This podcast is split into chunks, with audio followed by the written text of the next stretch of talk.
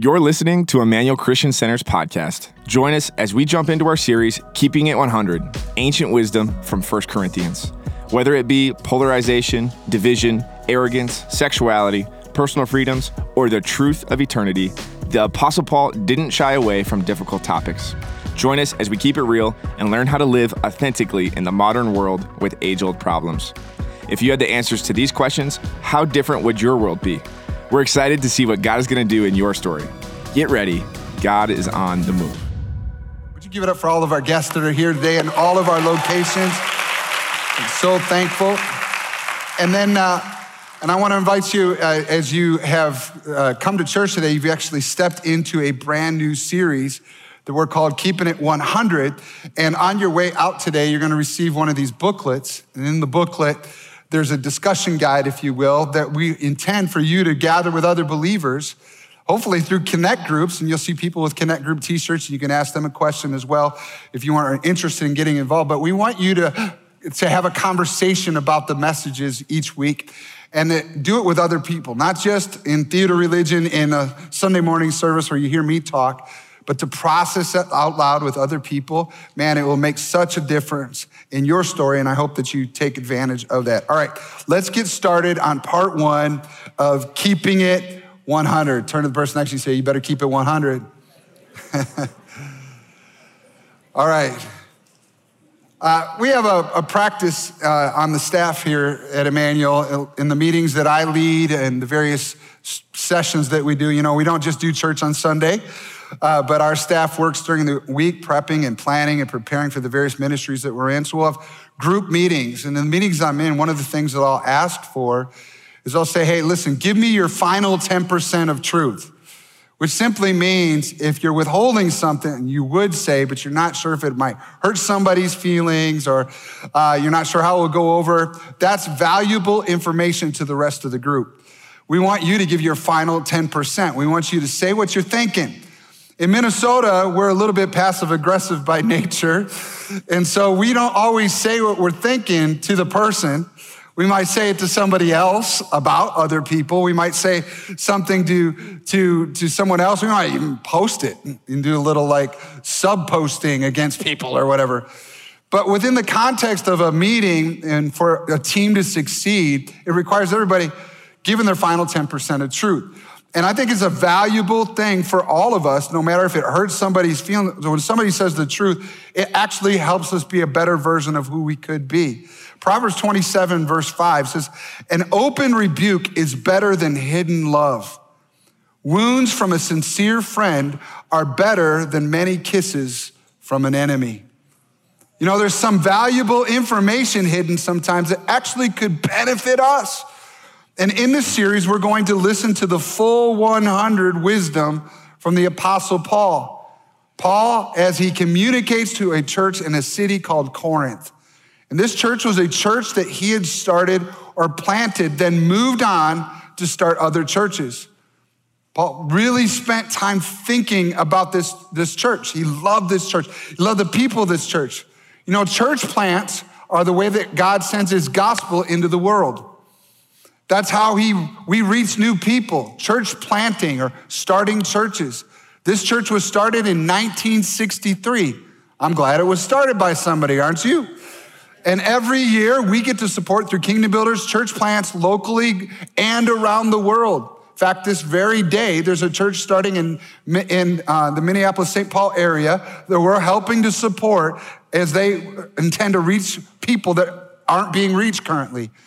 And that new church is going to be an amazing church. We're also uh, helping a church plant in North Minneapolis coming up very soon called the Fruit Church and Pastor Tom Line. Very excited about supporting that. That's because that's the way the gospel reaches new people. Listen, we don't need less churches, we need more churches. We're not in a competition with anybody else. We want God to move all over the world. We want more people to know Christ. So Paul goes into this city called Corinth and he plants a church because it was a dark city, if you will, and it needed the light. Let me tell you a little bit about Corinth. Corinth is the, uh, the richest port and the largest city in southern Greece. This powerful commercial center easily became the meeting place for people from all over the world who journeyed there to trade and live. In fact, at the height of its population, it consisted of approximately 700,000 people, which was huge for those ancient times. It, drew from an eclectic array of nationalities and cultures. Corinth was a natural place for the pursuit of pleasure, immorality, and various forms of idolatry to flourish. And one of its main temples, devoted to the worship of a god called Aphrodite, had more than a thousand priestesses who engaged in prostitution as an act of worship. To live as a Corinthian meant that you had this all around you. It also meant that you were pro- probably living in luxury because this was a place of great commerce and wealth. The people of the city considered themselves educated and refined and affluent beyond most. They had an insatiable lust for fame and money and power that ran rampant just as it does in the world today. Now, Paul cares deeply about this church that was planted with a mission to reach people. Listen, we don't plant churches in just easy places. We plant churches in a place where it's hard and it's difficult because people need Jesus. And so Paul goes and he plants this church not because he wants to say, this city is terrible and point the figure, finger at everybody that is not living for God or serving other gods. That's not the purpose of the church. The mission of the church was to bring the light into the city. Because those same people that were raised in the culture, if they found Jesus, they get the benefits of the gospel, the good news of Jesus Christ. And so he starts this church and then he leaves to go plant another church because that's what Paul did. And while he's away, he writes letters back to his church. He hears through correspondence and through people that visited the church in Corinth news back about how the church was doing. And in that uh, report, he hears that the community he left behind was in trouble. There were divisions and sexual immorality and pride and anger and legal fights between believers and selfishness and worship and confusion about doctrine and a whole lot more. So, Paul isn't going to withhold his final 10% of truth as he sends a letter that's meant to be read by everyone in the church he's going to be keeping it 100. So 1 Corinthians chapter 1 verse 10, go there with me if you will. It's also in the Emmanuel MN app. This is what he says. He says, "I appeal to you, dear brothers and sisters, by the authority of our Lord Jesus Christ to live in harmony with each other. Let there be no divisions in the church, rather be of one mind, united in thought and purpose." For some members of Chloe's household have told me about your quarrels, my dear brothers and sisters. Now, what is Paul addressing? We see it right out of the gate. He's addressing division. Division is divided vision, it's separate and competing visions. What are we about and what are we trying to do? One group would say it's this, another group would say it's something different and they were fighting each other. There was a tug of war, a fight of teammate against teammate. You know that when there is a division, nothing gets accomplished. When there's two visions, that's division, nothing gets done. Now all of a sudden, sideways energy is spent on trying to fight other people instead of doing the mission that we're called to do. This happens in marriage when a couple gets together and they're first married and they love each other, and it's like, hey, boo boo, I love you. but later on in life, through time, now they have a different picture of what, what they're trying to do and they're fighting each other.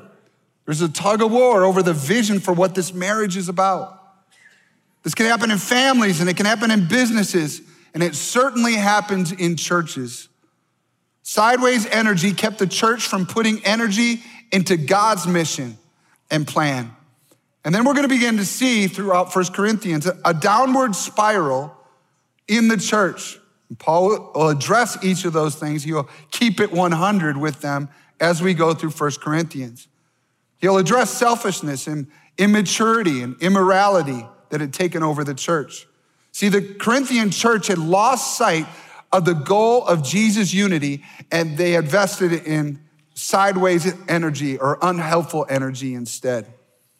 They had lost sight of it. They lost it. Turn to the person next to you and say, Don't lose it. Don't lose it. It's amazing to me how in life we've got competing calls for our attention, for what we should invest our time, our energy, and our money into. What's important? Who wins out? And it's almost like a tug of war sometimes. You can open up your phone and you'll get, you could be talking about something. You'll open up your phone and you'll get an ad for it. That's scary, isn't it? And they're trying to bend you and twist you and pull you in different directions. And the Corinthian church had lost sight of the original mission. They were going to follow other things. In fact, in 1 Corinthians verse, uh, chapter 1, verse 12, it says, Some of you, Paul is saying, are saying, I'm a follower of Paul. That was one of the leaders. Others were saying, I follow Apollos. There's another leader in the church world. Or I follow Peter. Or I follow only Christ. And people began to form groups or teams within the team. I follow Paul, which really means I'm better than those who follow Apollos, or vice versa. There was an arrogance to it. And then they spent energy comparing why my leader, my teacher, my way, my church is better than your church. My brand is better than your brand. Isn't that what's happening with politics right now? And this can happen within churches today. I think my church is better than your church. And, and we throw these attitudes out, and Paul is addressing it in the church in Corinth. Some people might say, I, I listened to Stephen Furtick or MacArthur or Jakes. Or I listened to Roosh or Tulsa or Martinez or Grams or Banks. Those are all our location pastors, by the way. Who's better, Lakeville or Elk River or Maple Grove or Spring Lake Park? And we can get caught up in all of these us versus them when we're really on the same team. There's nothing wrong with liking a certain style of teacher or a church. The problem seeps in when we forget that we are part of the same family, the same team. We forget that our strength comes from reliance on Jesus, not in idolizing a particular speaker or a style of church. Jesus is our center and we are his servants. Can I get an amen to that? That's what it is. So, Paul starts off his keeping it 100 with a challenge to focus on unity. Going back to verse number 10, look at that again. It says, I appeal to you, dear brothers and sisters, by the authority of our Lord Jesus Christ, to live in harmony with each other. Let there be how many divisions in the church? No divisions in the church. Rather, be of one mind, united in thought and purpose. For some members of Chloe's household have told me about how you haven't done that, essentially, is what he's saying. I want you to consider that when it comes to unity, unity is the most important factor that Paul is addressing. The f- fact that they lost unity meant that the church had lost its power. It was meant to heal the sick, to rescue broken people and families. The church was meant to receive hurting people, to see them transformed by the power of the gospel. That was what the church was supposed to be doing. But instead of doing that, the church was fighting each other. Its backs were turned to the world, and they are focusing all of their arsenal and hatred on other believers. And it was distracted. It was sideways energy. Instead of it being where God wanted it to be, it wasn't unified. I saw a meme with uh, traffic uh, in a snowstorm, and the meme said, Snowflakes are frail, but if enough of them stick together, they can stop traffic.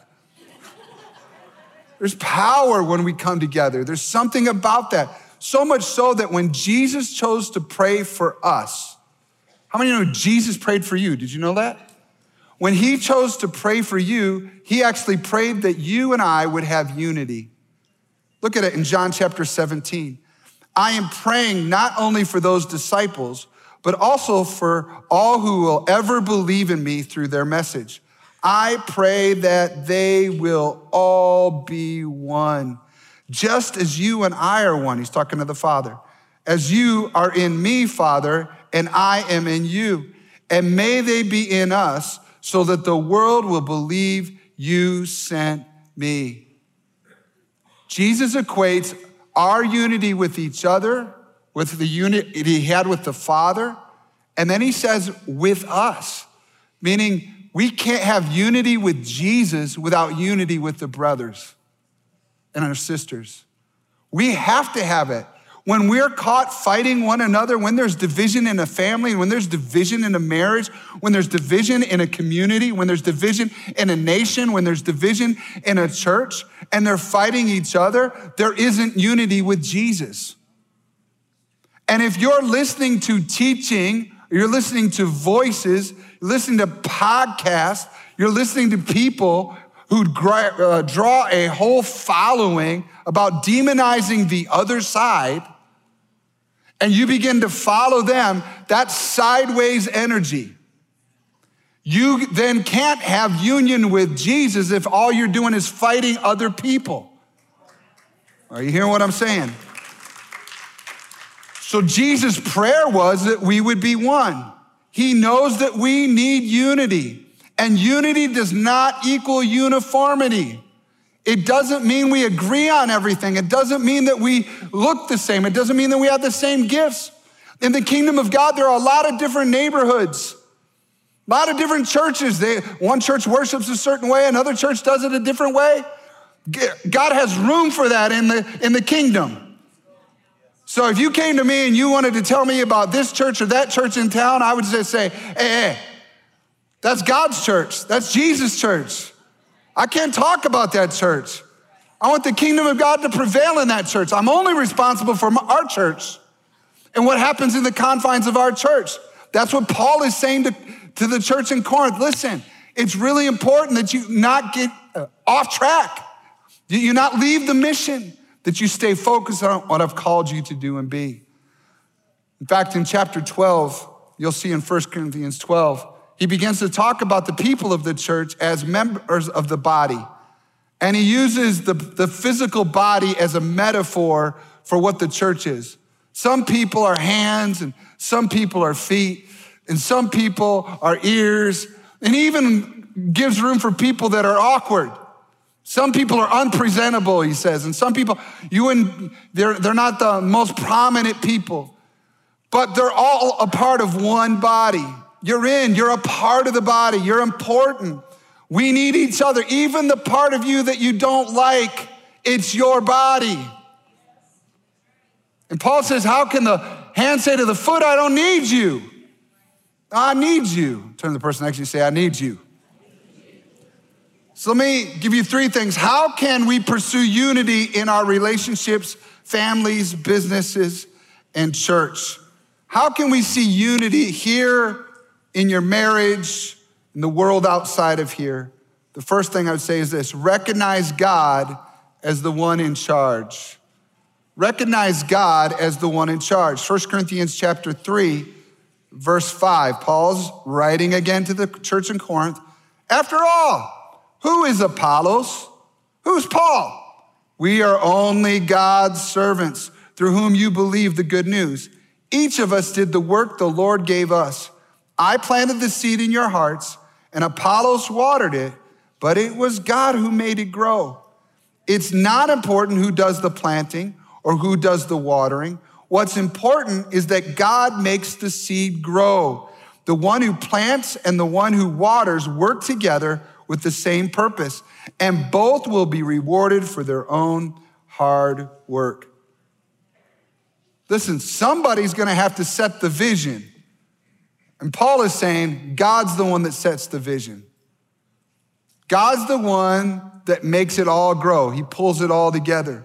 Leaders in the church are only there to serve his vision. Paul is saying, listen, I planted, he watered, We're not the issue. God is the one that's in charge of this whole thing. Let's focus in on Him. We, we can do that practically speaking in every area of our life. If you lead a department and, on your job, or you're a captain on your, your sports team, or, or you, are, you are owning a business, or whatever it may be, you can lead and set vision, but you want God's blessing on it. So, within the confines of what you are called to do, you need to stop and go, Yeah, I'm really good at business, or I'm really good at my job, or really good at whatever it is that I do. But at the end of the day, it's God that's gonna make it grow. So I submit my life to God and allow Him to grow the whole thing. I'm gonna do my part, and He's gonna do His. It starts though with recognizing or submitting your heart to God. God, you're in charge. It's allowing God to do it. In marriage, we need to have a shared vision for what we're about. If you are married, we are to be mutually submitted to Jesus' vision. Submitting our hearts to Jesus' vision. It can't become a tug of war. If it becomes a tug of war to what I want or I feel or what I think, to the exclusion of what you want, and we're going back and forth, all we're doing is sideways energy. But if we vertically say, God, we submit our relationship to you, you're the head of this relationship, you're the head of this home. What do you want? You give him the ability to use all of the pieces and make it grow. You still have a responsibility to love your wife, respect your husband. You still have a responsibility to all those things, do your part. But at the end of the day, you're letting God be the one that grows it. Can I get an amen? Now, some of you might be like, yeah, well, I submitted to God, but my spouse doesn't. You might be sitting there and going, that I, I, they don't do it, but I do. And what you need to be careful of is exactly what Paul is addressing to the Corinthian church and that is spiritual arrogance. So, what? You think that gives you permission to talk negatively about them behind their back? Make other people think negatively of them? You think that that gives you permission to think yourself superior to anybody else? That it's somehow your responsibility that you're more in charge of the marriage than they are? Or throw it into a tug of war? No, you can't do that. You still have to take your heart and submit it to God and say, God, it is, it feels like I'm carrying the weight. I'm following you and they're not. But when you turn it over to God, you, you give God the ability and the permission and the release in the relationship to take over. God, change my husband, change my wife. You do the work. I can't do it. I submit to you. If it gets out of order and you put yourself inside into the driver's seat, then you find you to be the one that brings a wedge into the relationship. Aren't you glad you came to church today? Churches have to do the same thing. Churches have to do the same thing. Think about this. When somebody makes a decision that we don't like, what do we do with that? Well, we look at what's underneath our responsibility and say, Am I doing what Jesus' vision for this is? And what is under my control? What am I responsible for? And what am I not responsible for? You might have an idea for your department lead or for the, the person in charge of, of the area that you work in. You might have an idea, but you're not in charge. So, what do you do with the difference? One, you pray about it, you take it to the Lord. You may make a godly appeal for those things that you think should be happening and aren't happening. But at the end of the day, if God has not given you the authority to make the decisions, then you need to let go and let God do it. Otherwise, you become a rebel. You become one that rebels against the authority of God. And God opposes the proud, but he gives grace to the humble. That wasn't in my notes. The one who plants and the one who waters work together with the same purpose, and both will be rewarded for their own hard work. If you have division in your marriage or family, the starting point is turning it over to God. How can we pursue unity in our relationships, families, business, and church? Number one was recognize God as the one in charge. Number two, do your part. God will do his. Do your part God will do his. Again, 1 Corinthians 3 7 9. It's not important who does the planting who does the watering. What's important is that God makes the seed grow. For we are both God's workers, and you are God's field. You are God's building. In other words, He does His part building, we do our part. So Paul said, I planted, Apollos watered. In other words, I did my part, Apollos did his part, and then God built the whole church. God will do that with every part of our life. We need to do our part. Turn to the person next to you and say, You need to do your part. you do. But the way that He's gonna make us grow is really cool. I think it's amazing. In fact, there's a book uh, years ago by Henry Cloud, Dr. Henry Cloud, called How People Grow. And it's about the spiritual, emotional maturing of individuals that come to Christ. How is it that we grow? And I only reference that so that you know the next couple of things that he emphasizes was what I'm sharing. He says that, and it shows God as the master gardener. God's the one that's actually growing everything, He's at work. And then he says that God's people are the best climate for our growth. That the relationship of the body of Christ is where we actually grow. When we're planted in God's house, it means our re- relationship isn't just with God or just listening to a preacher, but it's in relationship with other people. That's where we gain acceptance and forgiveness and discipleship towards change.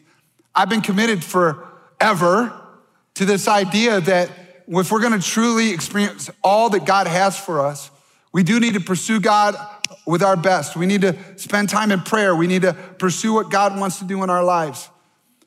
And we need to listen to his word. But you can't just come to church hear the word preached, and walk out and, make it.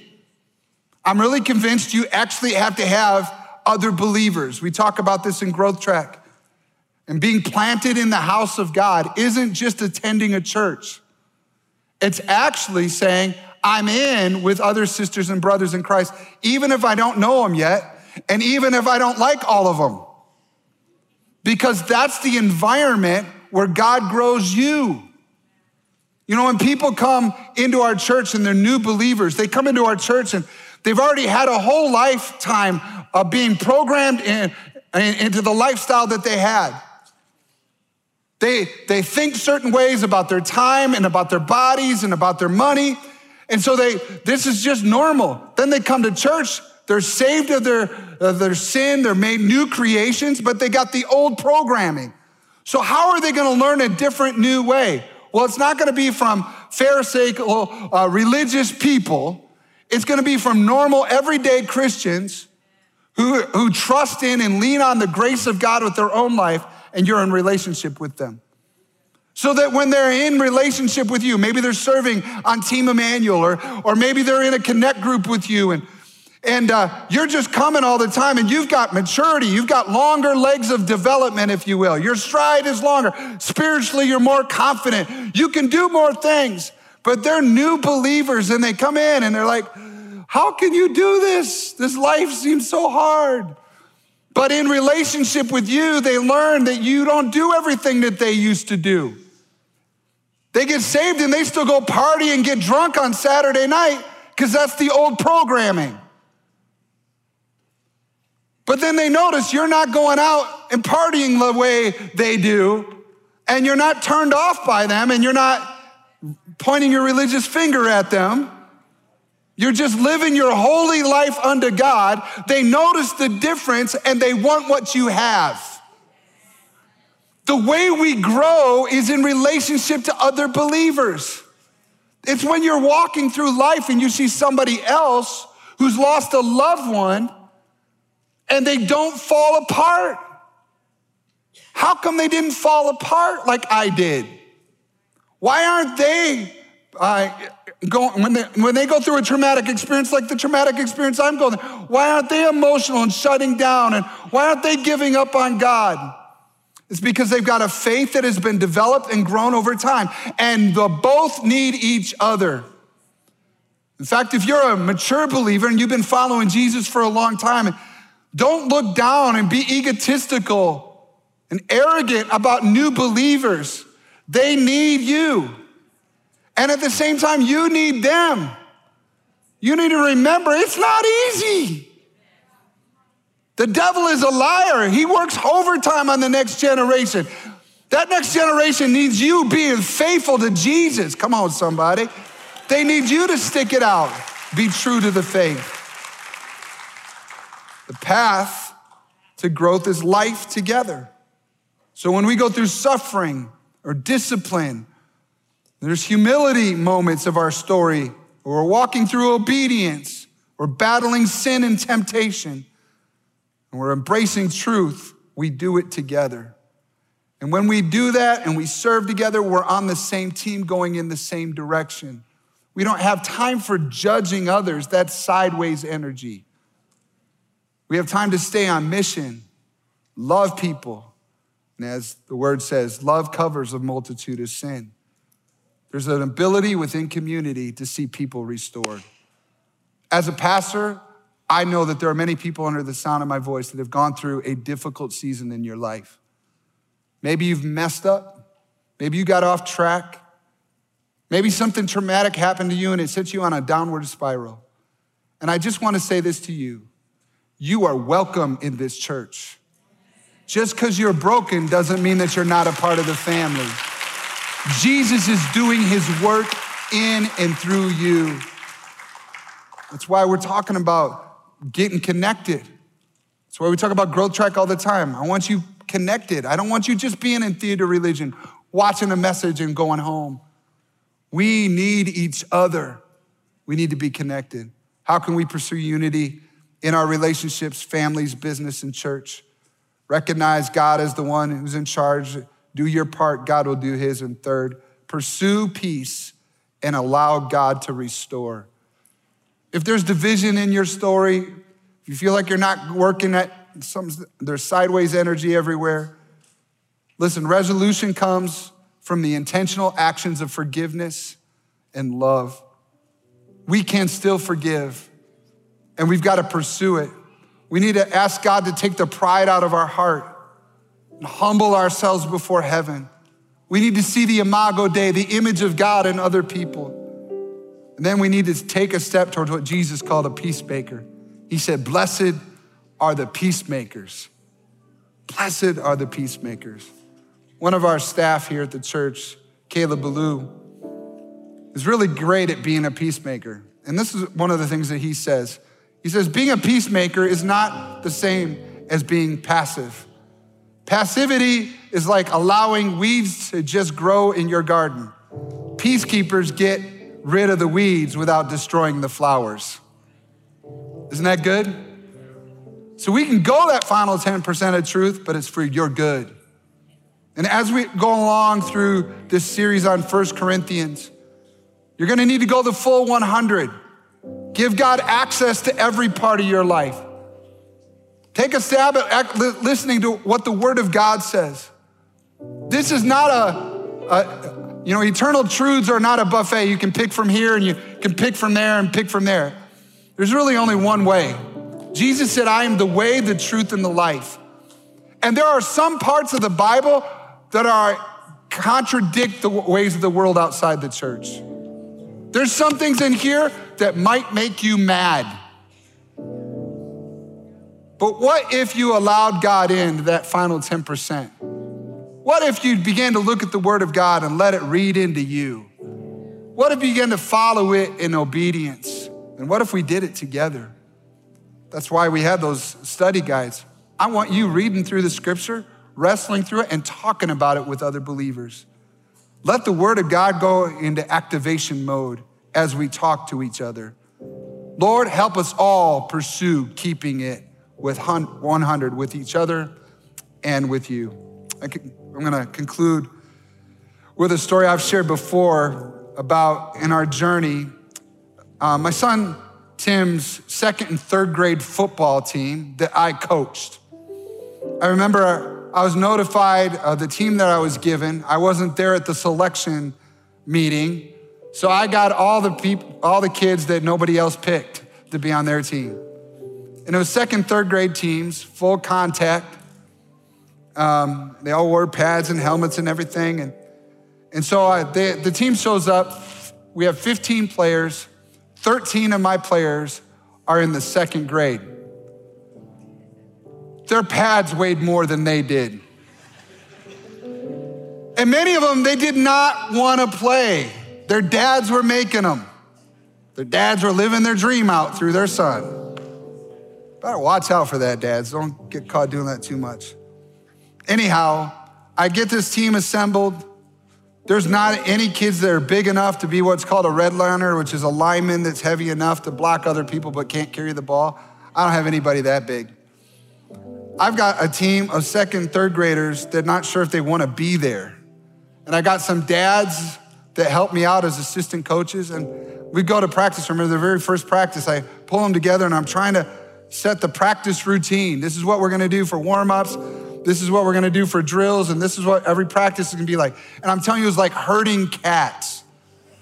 Mm, what? Nobody, I mean, it was like, and inside of me as a leader, it was the hardest, most difficult leadership challenge of my life, still is to this day.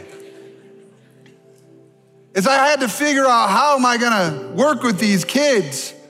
And I would go and pray and I'm like, Lord, there's so much division. Nobody, we're not, we don't have a unified picture. I got parents yelling at me on the sideline. All of them think that their, their kids should be the quarterback. Nobody's happy with me. And I can't, this is hard. We were outscored 217 to 7 on the year. I'm not even sure how we scored. We scored by accident. Something happened there. I'm not even sure how that happened. But I stuck with it. I, I felt like God led me to just believe in these kids and spend time with them. And even if people were disappointed with me, we'd go back out there again and I would, I would speak life into them. I would believe in them. And we ended that year and I thought, I'll never coach again. They won't want me. But sure enough, I got to coach the next year. And by the time Tim's second grade and third grade team got to be sixth grade, we won the championship. It was awesome. Might be one of my proudest things in my whole life, so I'll share it every once in a while. So here's, here's the thing that I know that God does with the church is he chooses people. While we were still sinners, Christ died for us. And he doesn't always pick the ones everybody else will pick. You might look at yourself and go, I'm not that special. I've got a history. I'm not mess. I, I don't have religious parents. I, I don't know scripture. I, I've got bad desire. I've, I've been tempted and I've sinned. You've got all of the reasons why you think you don't fit on God's team. And yet he goes, excuse me, I pick, yeah, that girl in the back, and then yeah, I pick you. I pick, I pick you. I pick you. I pick you. And he throws us all on the team together. And we, it's like herding cats. It takes time. And as sure enough, as God works with us, He builds us into something beautiful that if we don't allow division to, to break in, He will accomplish His mission to change the world and He'll use you to do it. You can do this as you submit to Jesus. You do your part and God will do His. And then, of course, at the end, we just trust that, we can pursue peace and He'll use us as we do that. Would you stand with me today?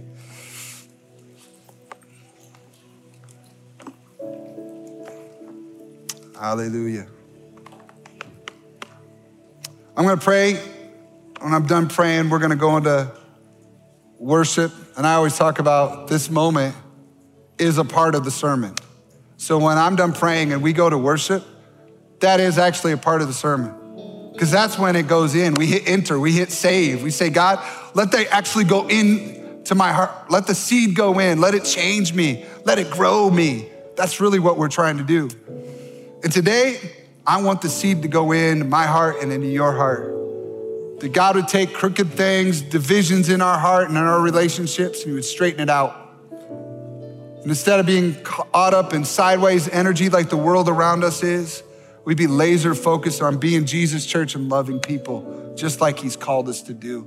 I want to pray that God would help us. And then, of course, we're going to have some fun, and there's food trucks and all kinds of stuff in each location. I even heard in Lakeville they had like axe throwing or something like that. They got petting zoos and all kinds of things. But really, out there hap- uh, starts in here. May we connect to each other because of the work that God is doing in our hearts. Would you just put your hands up before heaven and just say, God, here am I. I'm right here, Lord. Thank you. Thank you, Lord, that you have ancient wisdom in your word that plays out today. Thank you, Lord. Uh, Minneapolis and St. Paul is not that different than Corinth.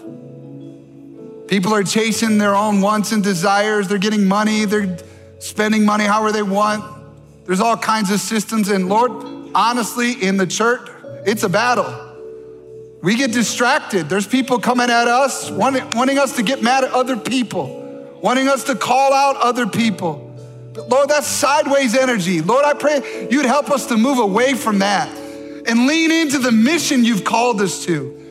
And Lord, that you would uh, change hearts and change minds. I pray specifically right now for marriages and families that are broken, that are caught in division. I pray, God, that you would, Lord, mend hearts as we submit to heaven, I pray, God, that you take arrogance out of our heart and pride out of our heart, that you take the things out of us, oh God, that would destroy the very unity that you dream of in our life.